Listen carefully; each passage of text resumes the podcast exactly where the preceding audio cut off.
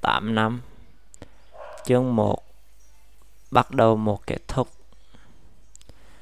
Đó là một ngày giữa tháng 8 năm 2013 Tôi từ từ mở mắt, nhìn lên trần nhà. Ngoài trời đang mưa, Những hạt mưa rơi tí tắt trên mái tôn.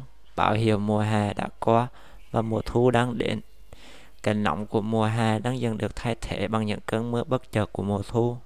Không khí lúc này thật mát mẻ những lúc như thế này, tôi chỉ muốn cuồng mình trong chăn, bật quạt hết cỡ và nằm trên giường cả ngày. Nhưng hôm nay không phải là ngày đó. Sáng hôm nay, tôi có một việc quan trọng phải làm. Tôi phải đến trường lúc 7 rưỡi để tập trung đầu năm. Năm nay tôi là học sinh lớp 12. Đây là năm học cuối cùng của cấp 3 và cũng là năm học kết thúc đời học sinh của tôi. Tôi sẽ chỉ còn học dưới mái trường Hai Bà Trưng thêm vài tháng nữa. Hai năm mới đó mà trôi qua nhanh quá. Tôi vẫn còn nhớ ngày tập trung đầu tiên của lớp 10. Tôi ngồi với những người bạn khác cũng vừa mới đầu vào trường như tôi. Có người tôi quen từ hồi mẫu giáo, ấy học chung cấp 1, cấp 2, cũng có người tôi chỉ mới gặp lần đầu. Đi chung với tôi là thằng Quang và thằng Phước. Hai đứa bạn học chung lớp với tôi hồi cấp 2. Lúc đó tôi vẫn chưa được phân lớp, Chúng tôi ngồi trong hành lang phía trước hội trường để nghe giáo viên phổ biến nhiều thứ, trong đó có chuyện chọn lớp. Tôi không biết lúc ấy tại sao ba tôi lại đăng ký cho tôi vào lớp A1. Có lẽ do đây là lớp học cả ngày nên có nhiều quyền lợi như được trường tổ chức cho đi dã ngoại vào cuối học kỳ, hoặc do đây là lớp đầu tiên của các khối. Nhưng dù là lý do gì thì nhờ học A1 mà tôi cũng đã có 2 năm học điên khùng. Tôi đã làm những chuyện mà trước đây tôi chưa từng nghĩ mình sẽ làm. Tôi lăn mình với lấy cái điện thoại nằm trên bàn học. Gió từ quạt thổi tới lạnh quá. Tôi mở điện thoại lên. Trên màn hình, đồng hồ lúc này đang chỉ 7 giờ 45 phút. Chết tổ, trễ giờ rồi. Tôi vứt trắng sang một bên, lao ra khỏi giường và chạy xuống bếp để đánh răng rửa mặt. Tôi mặc vội bộ quần xanh màu trắng rồi đạp hết sức đến trường. Trong sân trường lúc này không có một bóng người. Trời vẫn đang mưa to nên mọi người đều tập trung trong hội trường.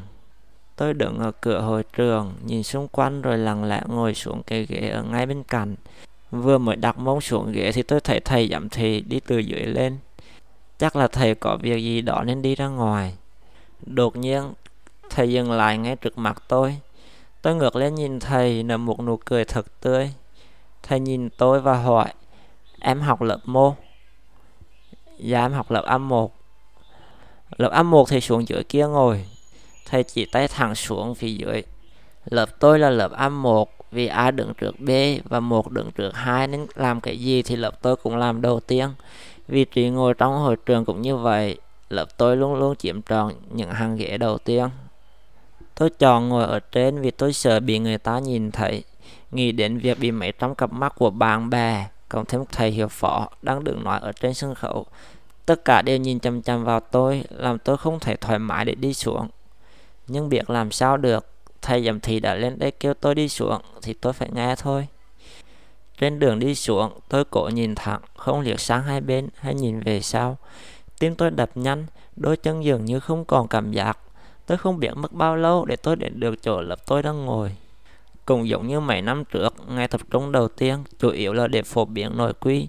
Trong lúc thầy hiệu phó đang nói, bất chợt thầy hỏi cả hội trường.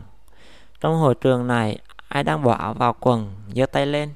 Nghe thấy vậy, tôi không chần chừ mà giơ tay. Tôi giơ tay về sự tự tin của một người học sinh gương mẫu. Dù có đến trễ nhưng tôi vẫn mặc đồng phục và bỏ áo vào quần chỉnh tề. Chỉ có điều tôi quên mang nịch. Lúc đi xuống hồi nãy, tôi cứ sợ quần sẽ bị tuột. Lúc đó tôi không nhìn về phía sau hay dạy bên cạnh, mà chỉ nhìn quanh lớp tôi. Tôi cứ nghĩ rằng mấy đứa còn lại sẽ giơ tay giống mình. Nhưng cộng thêm tôi thì cả lớp có đúng hai đứa đang giơ tay. Đứa còn lại là thằng Sang ngồi phía trước. Tôi rất ngạc nhiên. Không lẽ chỉ có hai đứa chúng tôi là học sinh gương mẫu nghiêm túc bỏ áo vào quần. Ngồi nghe thầy hiệu phó nói thêm một lúc nữa thì cả hội trường giải tán, các lớp về từng phòng để gặp giáo viên chủ nhiệm của mình. Ở hai năm trước, giáo viên chủ nhiệm của lớp tôi là cô Tiếng Giải Lý. Đáng lẽ cô sẽ theo lớp tôi cả 3 năm, nhưng vì cô vừa sinh em bé nên năm nay có thay đổi. Giáo viên chủ nhiệm mới là thầy Trạng, thầy dạy môn hóa. Thầy thông báo cho cả lớp về kế hoạch tập trung trong những ngày sắp tới cũng như ngày đi học. Gặp mặt thầy Trạng xong, cả lớp ra về. Vì là học sinh gương mẫu nên tôi phải chờ đến khi ra khỏi phòng mới bỏ áo ra ngoài quần. Trời lúc này đã tạnh. Đi giữa sân trường, tôi có cảm giác rằng năm nay sẽ là một năm học rất vui, vui hơn cả năm lớp 10 và 11.